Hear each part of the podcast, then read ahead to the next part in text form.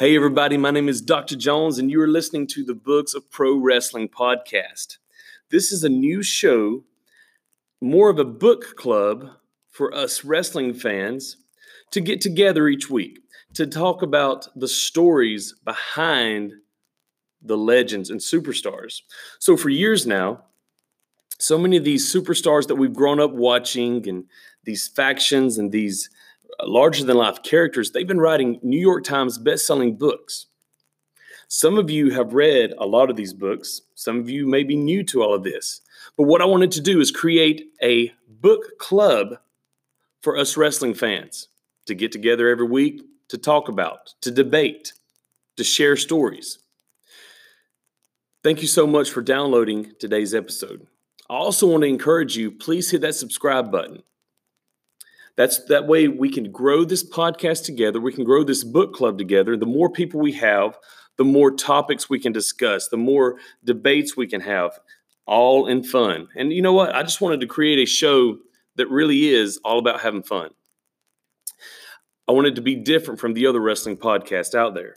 I'm a big fan of podcasts. I'm a big fan of listening to wrestling podcasts. I love learning the history behind the superstars. So I wanted to create a show that dives into these books. And the first book we're going to be looking at is Heartbreak and Triumph, the Shawn Michaels story. It came out in 2005. Great book, by the way. So for those of you following along, we're going to talk about the first several chapters. And the first several chapters just really uh, they laid the groundwork for the reader to understand where Shawn came from what all he took part in, how he became a professional wrestler. He grew up in a household that moved around a lot. In other words, his father was in the Air Force. So, yeah, they had to move from place to place, city to city. He had to make new friends every time they moved, different schools, different situations. So, you can kind of understand his mentality, always having to make new friends. He was born Michael Shawn Hickenbottom. He hated that name. He was teased because of that name, and it really affected him because Shawn was, grew up a shy kid, an introvert. He wasn't the outspoken, charismatic superstar that we all watched on TV for so many years. Shawn Michaels also is regarded as one of the greatest professional wrestlers in history. We know him as the Heartbreak Kid, Mr. WrestleMania, the Showstopper. Now, he earned these names because he is and was so great in the ring. Whether you liked Shawn Michaels or not, whether you hated him as his character, you can't deny his in ring ability. Even his peers voted him at one point the greatest in ring performer in history. Shawn Michaels was heavily influenced by several different athletes in the wrestling field, but one of his biggest influences, of course, was the nature boy Ric Flair. We dive into that. We're going to talk a little bit about his first meeting with Flair in just a little bit. Well, we know that Michaels wrestled consistently for the WWE from 1988 until his first retirement in 1998. Just a little less than a year from the big Montreal screw job that we'll also dive into. Now, if you're a casual wrestling fan and you're listening to today's show, you're going to learn a lot. You're going to learn a lot each week. And the stories behind the curtains, the stories beyond the ring, that's what captivates me as a fan. So I'm coming at you from a fan perspective because I want to interact with other fans who are just as much interested in these stories as I am. And Shawn Michaels is no exception. He has so many incredible stories that he shares in this book that was came out in 2005. He has another book as well, but that's not the book we're covering we're covering Heartbreak and Triumph, the Shawn Michaels story. You can get it on Amazon.com. Many of you already have it and you're following along with me. But if you're just a listener, that's okay too. If you're not a big reader, because you're going to get just as much out of it as us that are reading the book, going through it together. But I do want to encourage you to download the book or go buy it at your local bookstore because it is that good. It is that good, no doubt about it. Well, after 1998, he had a few different wrestling roles in the WWE, but he came back in 2002 uh, before retiring again in 2010. And of course, now he's working with NXT. He's a trainer, best friends, of course, with Mr. Triple H. In the WWE, Michaels headlined many pay per view events. He did a lot. He also closed out WrestleMania in the main event five times. And that's a feat many wrestlers will never see happen for themselves in their careers. Of course, he was one of the co founders of D-Generation X, one of the most popular factions in wrestling history. I rank that right up there with the NWO. He also wrestled for the AWA, the American Wrestling Association. We'll talk about that later. He also was a part of Mid South Wrestling with Cowboy Bill Watts, and we dive into that in just a little bit. Shawn Michaels also won the Intercontinental Champion. He was the first Grand Slam champion in WWE, four time world champion. Uh, he won the Royal Rumble twice and he's the first man to ever win the Royal Rumble who drew number one, the number one entrance entrant. He is a two-time WWE Hall of Famer. Many wrestlers can't say that. He just got inducted, of course, if you follow WWE last uh, earlier this month with D-Generation X, and of course, he was inducted by himself in 2011 as Shawn Michaels. He's won Match of the Year before. Actually, he won Match of the Year in 2007 with John Cena. And that was ranked by the WWE as the best match ever aired on the company's flagship program, Raw. So put that in your Google machine, as Conrad Thompson would say, and check out that match with John Cena. Now, Shawn is one of my favorites of all time. I if he's, he's in my top three at least, if not number one. Uh, Shawn Michaels was a fan favorite of mine when I was a kid. I first came into uh, I first got to know who Shawn Michaels was with the Rockers in the WWE. I didn't know about the Midnight Rockers when he was in AWA. I wasn't. I, I just didn't watch it, but it was around when I was a kid. But more so, it was the rockers that captivated me. The rockers with Marty Jannetty, which we're going to talk about a lot in this show. He was a high flyer, him and Marty. And that to me as a kid, and they just they looked cool. They had the cool uh, wrestling clothes. They they were young and hip, and like I said, they were high flying. They they were doing things that I hadn't seen before. And I remember as a little kid, I was a big fan as many of you listening were as well, I'm sure. But as we dive into the book, we're going to look at different stories that he tells, uh, the influence of the Rock and Roll Express on the Rockers. We'll talk about his meeting, him meeting up with Terry Taylor. We know him as the Red Rooster with Bobby Heenan. Terry had a big influence on Shawn's career as well. But something I wanted to dive into first is the prologue of the book. Now, the prologue is something that uh, it really lays the groundwork, the foundation for what we are going to see in the book.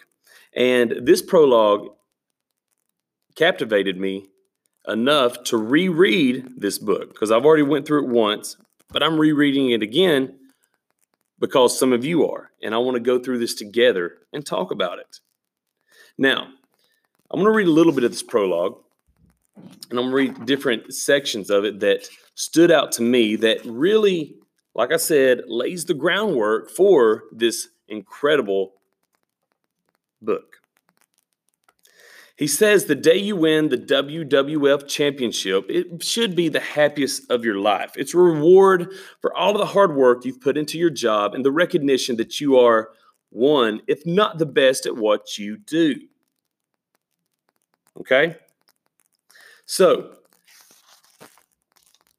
what he's saying is he's he's preparing us for what we're about to read the Montreal screw job. Now, for the casual wrestling fan listening, you may not understand this was a real life event. This wasn't scripted. And for me and you who are avid fans and we've we've grown up and we know about this, we've heard it heard it many times, the Montreal screw job. We've heard both sides. Well, we're going to listen to Shawn's side of the story in the podcast straight from his mouth.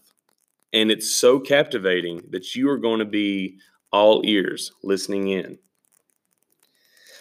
He says, Tonight I was going to win the championship for a third time. Only this time I knew there would be no celebrating, no happy or peaceful moments, no dreams fulfilled. There might be some angry words, a fight, maybe even a riot might break out. Whatever was going to happen, I knew it wasn't going to be good. Something big was about to go down in Montreal. And I was going to be at the center of it. Vince McMahon wanted Bret Hart to drop the WWF championship to me. Bret, a native of Calgary, Alberta, Canada, he didn't want to. Bret believed he was the hero in his country, and if he lost that wrestling match in Canada, the country's collective psyche might shatter. I am being totally serious here, Shawn says. He also didn't like me, or more accurately, he hated me. I didn't care for him either. Normally, these issues would not have caused any trouble. Vince was the boss, and whatever he said happened. So, Vince had a problem, though. Now, listen to this, and a lot of you know about this already, but for those of you uh, that don't really understand what took place in real life, here's what happened. Bret was leaving. He was leaving the WWF to wrestle for the rival company WCW, World Championship Wrestling. And he had a creative control clause in his contract that basically allowed him to do what he wanted in his last 30 days. If Bret didn't want to lose the title, Bret wasn't going to lose the title, or so he thought. The night before, Vince, myself, my friend, and fellow superstar Triple H, and Jerry Brisco, one of Vince's close associates, they met to confirm that we were going to swerve Bret out of the championship. He had left us no choice.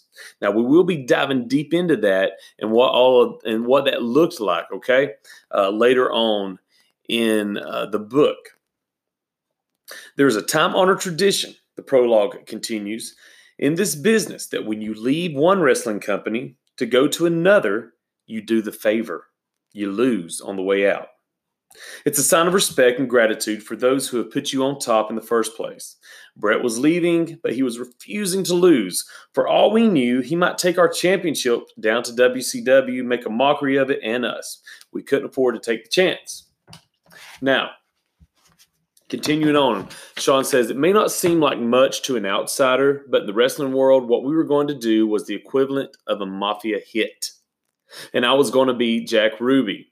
It may have been Vince's decision to swerve Bret out of the title, but I was going to be the one pulling the trigger.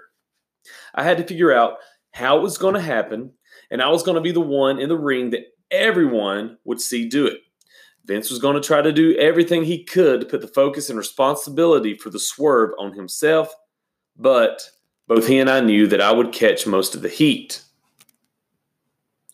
Now, we will dive into that later in the podcast, and uh, it, it won't be this week, but we will dive into it because it's part of the book. And it's actually a really important part and piece of wrestling history with the WWF now, or WWE. So, to, to give you more of a background or a foundation for what we're going to be talking about, this is what Shawn says because I think, and I think it's really cool. I suppose history will ultimately judge my place in this business, And I'm sure nearly every time my name is mentioned, Bret Hart, Montreal, and the match that changed the course of this industry will come up. And I'll get back to Monday to Montreal, I promise. But there's a lot more to my life and career than my relationship with, with Bret and that day in 1997. You've never heard my side of the story, but now here it is. It has cliques, curtain calls, vacated titles, unwarranted suspensions. I'm going to tell you about tearing down houses and tearing up hotel rooms. You'll read about Vince McMahon, Marty Jannetty, Kevin Nash, and a whole lot of people you may not have known who have helped me along the way. I'll take you inside a ladder match, a hell in a cell, and a bloodbath in Vegas. I'll even toss in a little rock and roll and Graceland. You'll also learn about my family, my friends, how cultivating a personal relationship with Jesus Christ changed my life. Trust me, it's been one crazy ride. Then again, what else should I have expected? I wasn't supposed to be here in the first place. Now, uh, that kind of gives us a uh, just the, the groundwork. And for the first several chapters, Shawn is uh, telling us more about what got him into wrestling, his childhood, his uh, parents, where all he grew up, etc., etc. But I want to read this part from chapter two for those of you follow, following along or who have read the book. And if you haven't, just check this out. He says in between seventh and eighth grade, we moved off base. And one Saturday night, I was at home sitting around with nothing to do I decided to turn the television on to pass the time.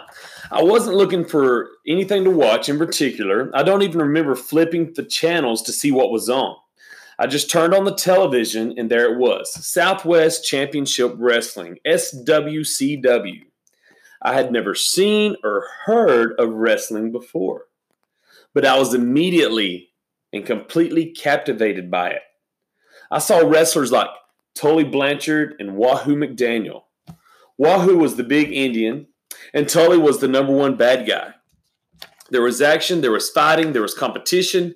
It seemed like the coolest thing in the world. I watched the entire hour and then walked off to the kitchen where my mom was. Mom, I said to her with as much conviction as I could muster at the time, I want to be a professional wrestler. so we see that Shawn's first experience and first uh, eye opening experience to the world we know as WWE, WCW was with Southwest Championship Wrestling and Tully Blanchard. Tully Blanchard, the big bad heel. Wahoo McDaniel, many of you know who that is. He told his mom, I want to be a professional wrestler. I wonder what that conversation went like or what she was thinking at the time. Well, fast forward on into Shawn's life. Shawn uh, started training and he got to be a part of a wrestling organization. Not only that, but Shawn got to be part of a place called Mid South Wrestling. Now, to get all those details in between from his teenage years, check out the book, read along with us. But I'm going to fast forward when he got his first chance to wrestle for Mid South Wrestling. Big wrestling company with Bill Watts, Cowboy Bill Watts.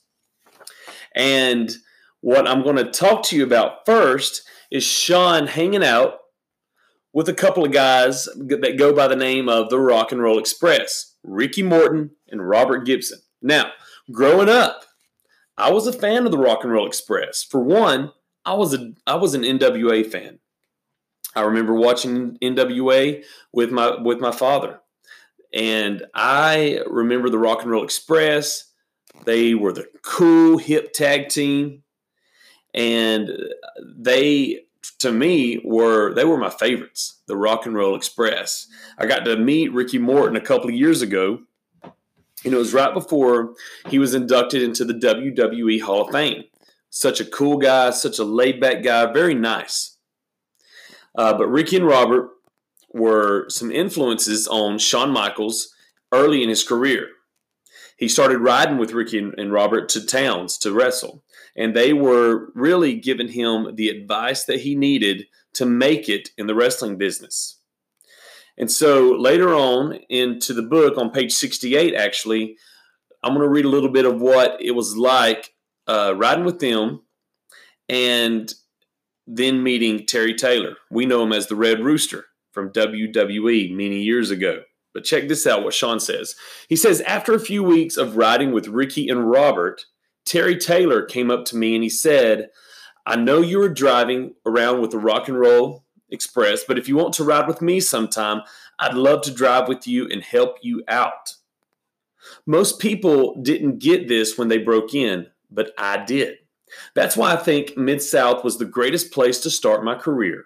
One of the reasons I was able to become so good so fast was because of the way people like Terry Taylor helped me. Terry was what everyone called a white meat baby face. That means a good guy, okay? A young, good looking guy who fought from behind and needed the crowd to support him. I envisioned myself as eventually taking on that role. And I looked to Terry for any advice he could give me. Now, he goes on to say that Ricky and Robert, the Rock and Roll Express, acclimated him to the wrestling culture. They helped him to, uh, to know how to behave in that kind of business, in that kind of world, because it was different than anything he'd ever experienced before, and really different than me and you, anything we could ever possibly imagine or experience. But Terry Taylor helped him understand how to exactly work in the ring, the psychology of it, how to be that good guy, how to show emotion and when not to show emotion. Terry told him to mix things up. Instead of, of you giving the other guy a tackle at the beginning of every match, maybe he gives you one first.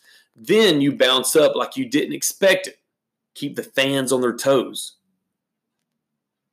So Terry had a passion for the psychology, the art of the wrestling business.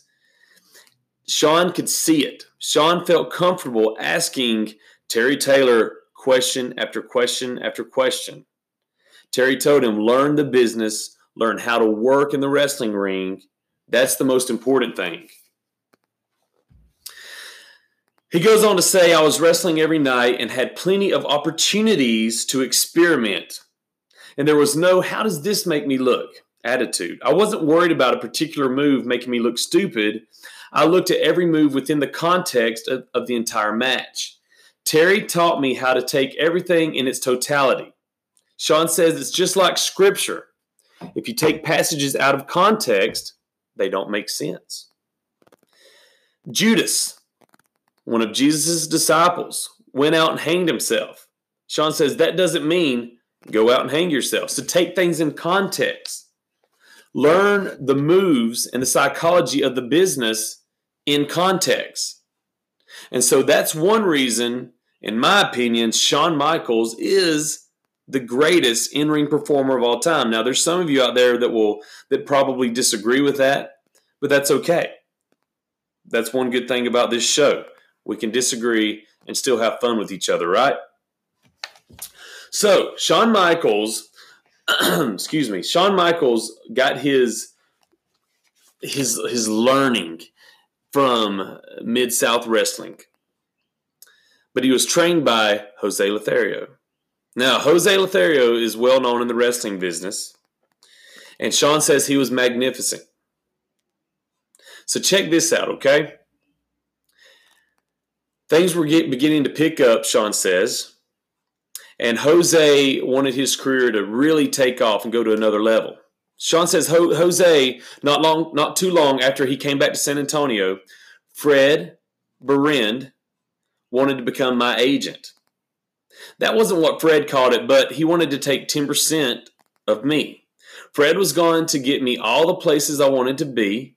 All I had to do was sign a piece of paper, give him 10%, However, Jose told me not to do it, so I didn't. Jose was always looking out for me. He would he would let me learn and struggle. But when the time was right, he let me know it was time to move on. Jose didn't make a huge deal of the situation or tell me that I was being screwed out of anything. He just said it was time to go on. One thing Jose didn't do was stir things up. Now, this is important right here. He said, he told me we needed to put a tape together and send one to the WWF and send one to the American Wrestling Association, the AWA. Those were the places I needed to be. We knew the Rock and Roll Express and a ton of young baby faces were wrestling in the National Wrestling Alliance, the NWA, and I wouldn't have much of a chance getting in there. So we made the tapes and sent them to the other two big organizations. Well, the AWA called back and they told Jose they wanted me. They were losing a lot of their wrestlers to Vince, so they were desperate for talent. I was going to leave, but first I had to talk with my partner, Paul. When I told him I was leaving, he was a little hurt about being left behind, but he understood. I wanted to become a singles wrestler. That was my goal in going to the AWA. I had no idea they wanted to put me in another tag team. Everything was Paul. Uh, everything with Paul was on the up and up. It was a chance to work for a much bigger company on a much bigger stage. He knew I had to go. Now, at this point, Shawn had already met Marty Jannetty. And Marty Jannetty was a huge baby face, a big, really good guy.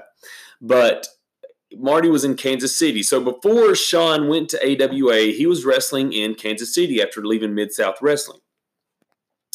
And the booker of that territory was a, a man named Bob Brown. Okay? Shawn first saw Marty Jannetty in the locker room where he introduced himself, shook his hand. But Shawn says that meeting new people, it was an issue for him. And it, I, I, guess it could stem from him being so uh, shy as a kid, as a teenager. I don't know. But he walked the, into the Kansas City locker room for the first time, and he said there was tension. Even though I had been a, a wrestling for a while, I didn't feel like a member of the fraternity there. It was going. It was like going to another school. It doesn't ma- matter how many times you'll know you'll make friends. The first two weeks are sort of uncomfortable. But in a week or two, Marty came up to me as I was dressing in the locker room. He said, Hey, Dave, talking about Dave Peterson, and I have been talking. We see something in you. Shawn said, Thanks. Well, Marty says, Why don't you start traveling with us? And Shawn said, Okay. He looked at me and he said, There's something in you that's just dying to get out, and we're going to get it out. Now, Shawn started hanging out with Dave and Marty Jannetty. They would go to the bars. Even if Shawn couldn't get in, Dave and Marty didn't care. Shawn says they would find another bar to get into. He says they didn't do anything crazy. Shawn says it was nothing compared to what we, we would later do in the AWA and the WWE. For me, it was my first time experiencing going out with the boys and having fun. None of us had real responsibilities. We worked seven shows a week and traveled all over Missouri, Iowa, Kansas, Nebraska, Illinois for a spot show. When we were driving from town to town, we talked wrestling all the time. Marty had a passion for the business, as I did, and we did the best we could to smarten each other up. Now, Marty Jannetty and Shawn Michaels, my first experience in watching them was the WWE, WWF, right? and as was for many of you. Now, some of you listening may remember watching the AWA on ESPN and you saw Marty and Shawn as the Midnight Rockers. I never got to see that. Now, later on, I, I remember seeing ESPN and watching USWA in Texas, and and I, I, I remember some AWA, but I was never a big fan. I was just, I just wasn't drawn into it like I was because WW, WWF at the time. That's what I was watching, and the NWA. That's what I was uh, watching on Saturdays with my dad. So AWA, Marty Jannetty, and Shawn Michaels, that's where they really formed their tag team, and that's what we're going to talk about later. But check this out Ric Flair was an idol to Shawn Michaels, and he actually got to meet him in Kansas City. Uh, Shawn says he came to defend his NWA World Championship against Harley Race. I saw him at the arena and I was like, it's Ric Flair. He looked exactly like he did on TV the suit, the gold watch. He looked like a champion. Since there were separate dressing rooms for the heels and the faces, that means good guys and bad guys, I didn't get to see him that much. I passed him in the hallway and I got the hi and the handshake. I watched his match, then headed to Diana's, the local bar. I was standing there with a few other guys when Ric Flair came in. He walked up to the bar and he sat down. That's when I strolled over to him and said something like, Good match tonight. I didn't give him the, I think you're the greatest of all time. I, you know, I didn't want to sound like a big mark. He said, Thanks, and then asked if I wanted a beer. Yes, sir, that would be great. He bought me a beer, and then I went back to the group of guys I was hanging out with. I don't even remember getting a bill that night. None of us did. And we drank all night. Ric Flair picked up the tab for all of us. That's the way he was. Everything is on the Naitch. Woo! Now, I've heard that many times as well. And for those of you smart fans out there, you, you know that as well, that Ric Flair would buy everybody in the bar a round of drinks. It was common. It was normal. That's what Flair did. Be kind of cool though to get Ric Flair to buy you a drink, right? Well, that gives you a little insider info to Shawn meeting Marty. Now, they didn't become the tag team that we know them as until the AWA, which, fast forward, is what I was talking about a little earlier when he went to the uh, American Wrestling Association. Now, looking at Shawn's career at the beginning, it's like anything.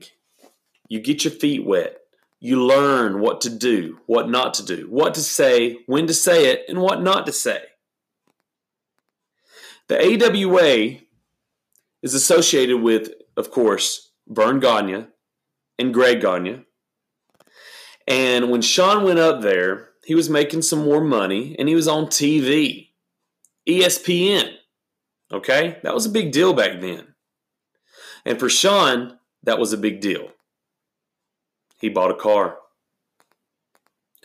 And not only any car, but he got a maroon 300ZX. He said uh, that with the AWA, he was going to make something like five to 600 bucks a week. And that was pretty good back then, especially for a young guy starting out in the business. And like I said earlier, Shawn, in my opinion, is the greatest in ring performer of all time. And the way he got there were the influences of Ricky Morton, Robert Gibson, Rock and Roll Express, Terry Taylor, Marty Jannetty. And so I want to read a couple of things for you right now about his time with the AWA. Marty and I had talked about teaming up and what we were what we might do. I had moved into the same apartment complex where he was living, talking about Marty. We talked wrestling all the time. Greg Gagne, he wanted to call us the Country Rockers. After thinking about it, we agreed that it didn't work. I was still listening to Judas Priest at the time and I really dug a song of theirs called Living After Midnight. I told Marty this was the perfect music for us to maybe come out to. We should call ourselves the Midnight Rockers. We started thinking about what we were going to wear. At the time, Marty was wearing long tights, fur tiger stripes, a tiger stripe around his boots. I like that, and I told him that's what we should go with. We were a little concerned that we might be seen as blatantly stealing from the Rock and Roll Express. But we reasoned that since we since they were spandex and didn't wear the tiger stripes, we were okay. Now, Marty and I started a short time later, and he says, I have to admit that the first time we came out to our music, I felt awkward. I felt a bit awkward. Marty could get out there and pump up the crowd and dance. He was already doing the I'm pretty cool gimmick. I couldn't dance and I'd always been the white meat babyface. I remember being all over wanting to come out to the music, but when it first came on and I had to go to the ring, I felt like I had two left feet.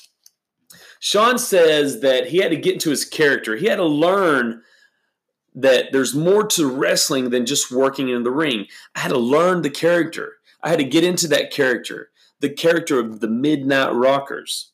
It wasn't just about going out there and and and doing some clotheslines, in other words. So Marty had, or Marty was a huge influence in that. He helped Shawn learn how to work that crowd, walking from the backstage to the ring. Because you know what? That's a big deal. And if you look at the WWE today, it's a huge deal for those uh, superstars to walk down that ramp. And it's a huge deal for certain songs to play because the songs really they draw us in as fans. One of my favorite songs and entrances is Randy Orton's song. And that entrance theme, since the first time I heard it, I, I love that song. I hear voices, you know? And so uh, I hear voices in my head. That right there draws me in. And of course, I'm a Randy Orton fan too because I think he's one of the best in the business ever. But I love that song. And it really paints a picture of what Randy Orton is all about, the Viper. You see what I mean? So certain songs that come out for certain superstars, they do. Those songs paint a picture of who that superstar is. And later on in, in Shawn's life and career, he came out to Sexy Boy, which he still uses today when he makes special appearances because that song paints that picture of Shawn Michaels, especially when Shawn was a heel, when he was a bad guy. That song really made you want to hate him even more because he's being cocky and arrogant in the song. All right? well, later on, of course, they, they started getting really good, the rock, the Midnight Rockers, Marty and Shawn. Shawn says, Our work resulted in some newfound publicity with Pro Wrestling Illustrated, big, big magazine back in the day. He says they wrote an article on us and they used an inset picture of us on the cover. The title read, from, in, from imitators to innovators. It was an acknowledgement that we were not just ripping off the Rock and Roll Express, but had developed a whole new style. That article was a very big deal. It told us, in quotes, we're making it. We're making it. So Shawn and Marty had a big effect on tag team wrestling. They were doing things other people weren't doing. And it goes on to say in the book that he, he met Sherri Martel and says she was great, a super person. And the people that he met who would later be in the WWE were from the AWA. Does anyone know who else was in the AWA? That's right. Hulkamania himself. Before going to the WWF, Hulk Hogan was in the AWA. And the reason I say all that is because many big stars left AWA for the greener pastures of the WWE and Vince McMahon. Many wrestlers, Curt Hennig, Mr. Perfect, one of my all-time favorite wrestlers, and I mean that. He was my and I grew up a, a loving bad guys. I still do. I love the heels. Well, as I close out this part of our show, I want to read a little bit about what ribbing is being a ribber, being a jokester, being a prankster. Marty Jannetty was one of those. He was a ribber. He never stayed still and was always up to something. I actually wasn't that big of a ribber, but I was his partner. And for the eight years I was with Marty, we were the rockers. There was no individuality. I don't mean to imply that I was lily white. I enjoyed the ribs and probably would have done more if I'd have been better at pulling them off. I just wasn't that good at it. Certainly not as good as Marty, Mr. Perfect, Curt Hennig, or the bad guy, Razor Ramon Scott Hall, who is also from the AWA. Okay, I'm going to give you an example of what ribbing was with Marty Jannetty. Marty, he loved to pull ribs on the people in the office at the AWA. Check this out. This is pretty cool. We would do interviews during the week during the week in Minneapolis, and whenever Larry Nelson, our, our the announcer that at that time with AWA, when he would finish an interview, he would put the microphone down. Marty would then go over and disconnect the mic from the cord. Larry would come back to do another interview, and of course, his mic wouldn't work. Larry never varied his routine, and Marty pulled the cord out every time. It's not that big a deal once, but after so many times, Larry would go, Come on, Jannetty, rockers, stop it. He'd do it every week, and every week would be laughing until it hurt. We also like to get Greg Gagne. Greg wrote with a pencil, and whenever he'd put one down, we'd take it and hide it. He'd bring out another one, and we'd take that one too once he put it down. One day, we got Greg so hot, he brought a whole big stack out. But we were determined, and we ended up taking all of his pencils, sharpening them down to half inch nubs, and frustrating the heck out of Greg. Curt Hennig was big on locks. This is cool. He'd put a padlock on everything. One time in Sioux Falls, Marty and I were on last. When Scott and Curt were on last, Marty would hide their bags. This time, Hennig saw an opportunity for revenge. We came back after our match and couldn't find our bags. It turns out Curt and Scott had chained them to the pipes above the dressing room, and we had to get someone to cut them free. All of these pranks came naturally to Marty. He didn't have to think about it that much. There were times when I would be hanging out in the back and I'd hear Curt and Scott start cussing because he hid their bags. I didn't even know he hid it. Everyone was always grilling me about what happened, and I would honestly say, I don't know. They wouldn't believe me. You guys are too much, they'd say. I'd, I spent a lot of years saying, I don't know. I'm not sure if people thought I was just lying. Now, I want to read one more little example uh, of ribbing and that Shawn writes about. He says, One night in Milwaukee, Curt got Nick Bockwinkel pretty good. Many of you know who Nick, Nick Bockwinkel is. Nick wore these big old glasses that he actually needed to see. While he was out wrestling, Curt put a lock right in the middle of them. It's one thing to do it to our sunglasses, but Shawn goes on to say it's another to put one on someone's real glasses. We wondered what he was going to do on the four hour ride home, and we laughed, imagining him sitting in his seat and holding the lock up with one hand while he drove. Nick had to know that it was one of the four of us who did it, but he wasn't confrontational. He'd say something like, Ah, Marty, very good, boys, very classy. We're all mature here. Way to go. Very good. If the, pla- if the padlock on the glasses was a borderline thing to do, what Marty did to Nick not so long afterwards definitely crossed the line. Curt had been the AWA champion and he was our friend. He deserved it and was doing well, but Nick wanted the title back and he got it from Curt.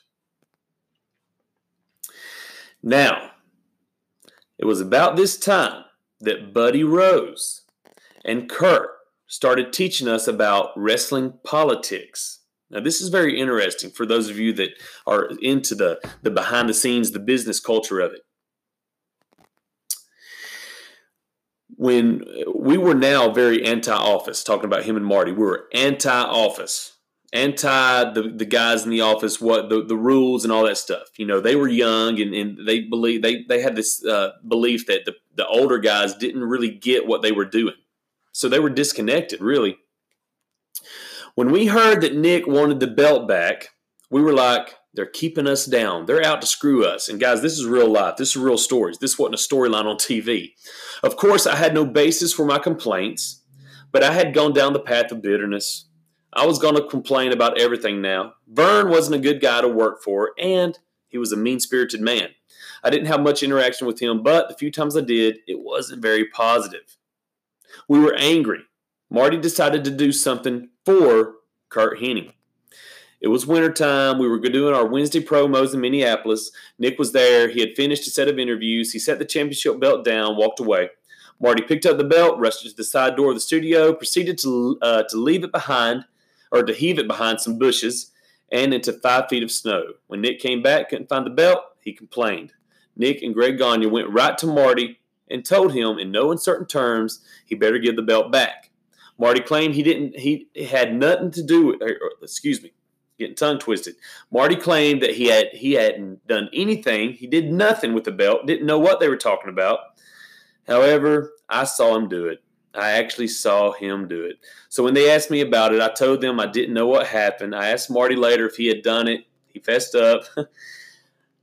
I Oh, I'm sorry. Shawn says I actually hadn't seen him do it. So when uh, later on he asked Marty, Marty fessed up. I think everyone knew Marty did it because no one else would have done something like that because that was a pretty big rip. However, he was never fined or suspended because nobody could prove anything. Nobody ever found the belt. Nick had to go around for at least a month as the champion with no belt. I think it made Curt feel good though because every night for a while Nick would walk out without the belt.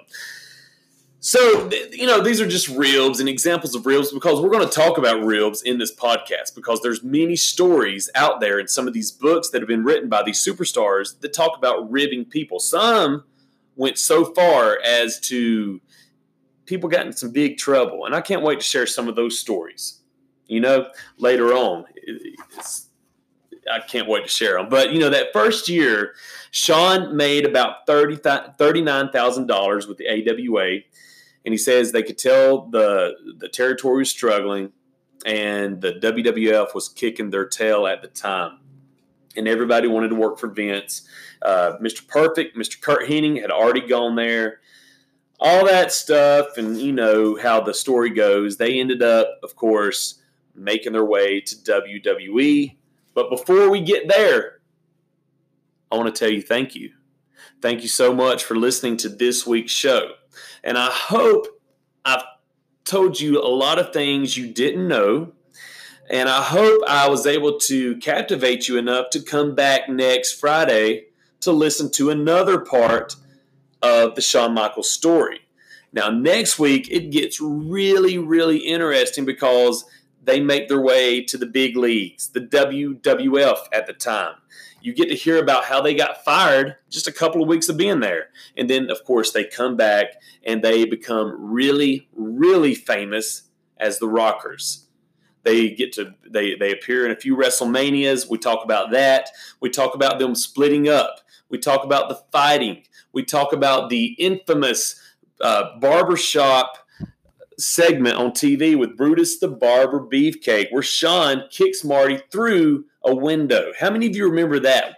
I remember that clear as day, like it was yesterday. I do. Watching it as a kid, and I was blown away. Of course, I was pulling for Marty because Shawn turned his back on him. And as a kid, even though I was a fan of bad guys, I wasn't a big fan of Shawn at this point. I didn't understand why he would turn his back on Marty Jannetty, the Rockers. Well, guys, be sure you go to our Facebook page. It's facebook.com forward slash the Books of Pro Wrestling podcast. If you go to there, be sure you like it. And each week, I'll, and just about every day, I'll post something either a question, a trivia question, a did you know? Uh, and I'll ask for your opinions, your comments, and I want to read these on the air. So next Friday, I plan on reading some of these comments that you have left on our Facebook page. Now, let me go there real quick and just give you kind of an idea of what to expect. Uh, and this is also a way for us to debate each other because I love debates as long as they're done in fun. And that's what I'm all about. Guys, I'm not some uh, stickler about all this. I want to have fun with you. I want to have fun with all you guys in, in Ireland, the UK, Australia, here in the United States, wherever you are in the world listening. Oh, and my friends up in Canada as well. Got a lot of people from Canada liking the page. But I want to just, you know, hang out with y'all, talk about some of these things. And I want it to be different than any other wrestling organization out there. Uh, one thing I put on this week was it was a post from pwinsider.com and it's talking about Flair and Steamboat, two of the greatest wrestlers of all time. Am I right? Well, we all know, for those of us that kept up with it in the late 80s, even early 90s, Flair and Steamboat were, the, were two of the biggest rivals in wrestling, even to this day in wrestling history. If you want to, if you're learning how to wrestle or you want to be a professional wrestler, my suggestion is go check out some Flair and Steamboat matches. Well, here's what the post said. It said 1994 at a WCW television taping at the Center Stage Theater in Atlanta, Georgia, Ric Flair defeated Ricky Steamboat to win back the WCW World title, which had been held up following the double pin finish of a match between the two at the Spring Stampede pay per view. This match in Atlanta would air on WCW Saturday night. It would be the final match between Steamboat and Flair. Man, that brings back some nostalgia, doesn't it? And I said, in your opinion, are the matches Flair had with Steamboat some of the greatest of all time? And of course, we had some great answers. Here's one answer from Brad Steamboat and Flair were two of the greatest ever in professional wrestling history. Both could wrestle 60 minutes, which is a lost art in today's industry. Some of you who are newer fans, an hour might seem like an eternity for you. But back then, back then, especially in the 80s, an hour long match was normal. That was the norm. And I'll give you a trivia right here. What two superstars had an hour long match at a WrestleMania main event? See if you know what that is. Email me. Let me know. Uh, you can email me at the books of pro wrestling podcast.com. Scroll down and you'll see the little uh, name, email, little form that you submit, and I get those emails. I read every email. And so uh, let me know who that was. Who are the two superstars that had that hour long main event match at a WrestleMania? Okay. And of course, other comments to that post were uh, wow, that is old school right there. Uh, Ricky Steamboat was one was my mom's favorite wrestler. Um, also, another comment that I'll uh, read if I can find it. Oh la la la la. I just lost it because there's so many comments to read. Another comment was from Yancey. And Yancey also chimed in, I believe, if I can find it. Oh, great picks. Great picks. And because he said great picks were great pictures, is because on these posts, I, I dig up some of the really the coolest vintage pictures of some of these superstars wrestling. And so on that post, I found some really awesome old school pictures of Flair and Steamboat wrestling. And it just paints a picture in your mind of what it was like back then in 1994 and 1989. Well, please do me a favor hit that subscribe button. Let's grow this book club together. Let's have some fun together. Get on Facebook, like us, debate with each other, have some fun. I want I want to have so much fun with y'all. I can't even uh, express that enough. But tell your friends about us. Share the statuses on Facebook. And I really would like it if you'd give me that five star rating. That grows this podcast because you're part of it. If you have subscribed, you're part of this movement with me. Let's get the largest book club going. And yeah, it's a book club for us wrestling fans. we are all children at heart when it comes to wrestling. I love the nostalgia. I love going back in time and throwing it back. Have a great week. Hang out with me on Facebook this week. Check us out. Hit that subscribe button. Write a quick review on the podcast app that you're on. Help me out. Let's grow it together enjoy the the post on Facebook. Enjoy this show, and I'll be right back here next Friday with part two of the Shawn Michaels story as we dive into the Rockers, the WWF, WrestleManias that they were a part of, and the uh, and, and the split that Shawn and Marty had. That's all next Friday, right here on the Books of Pro Wrestling podcast. Signing off, Dr. Jones. See ya.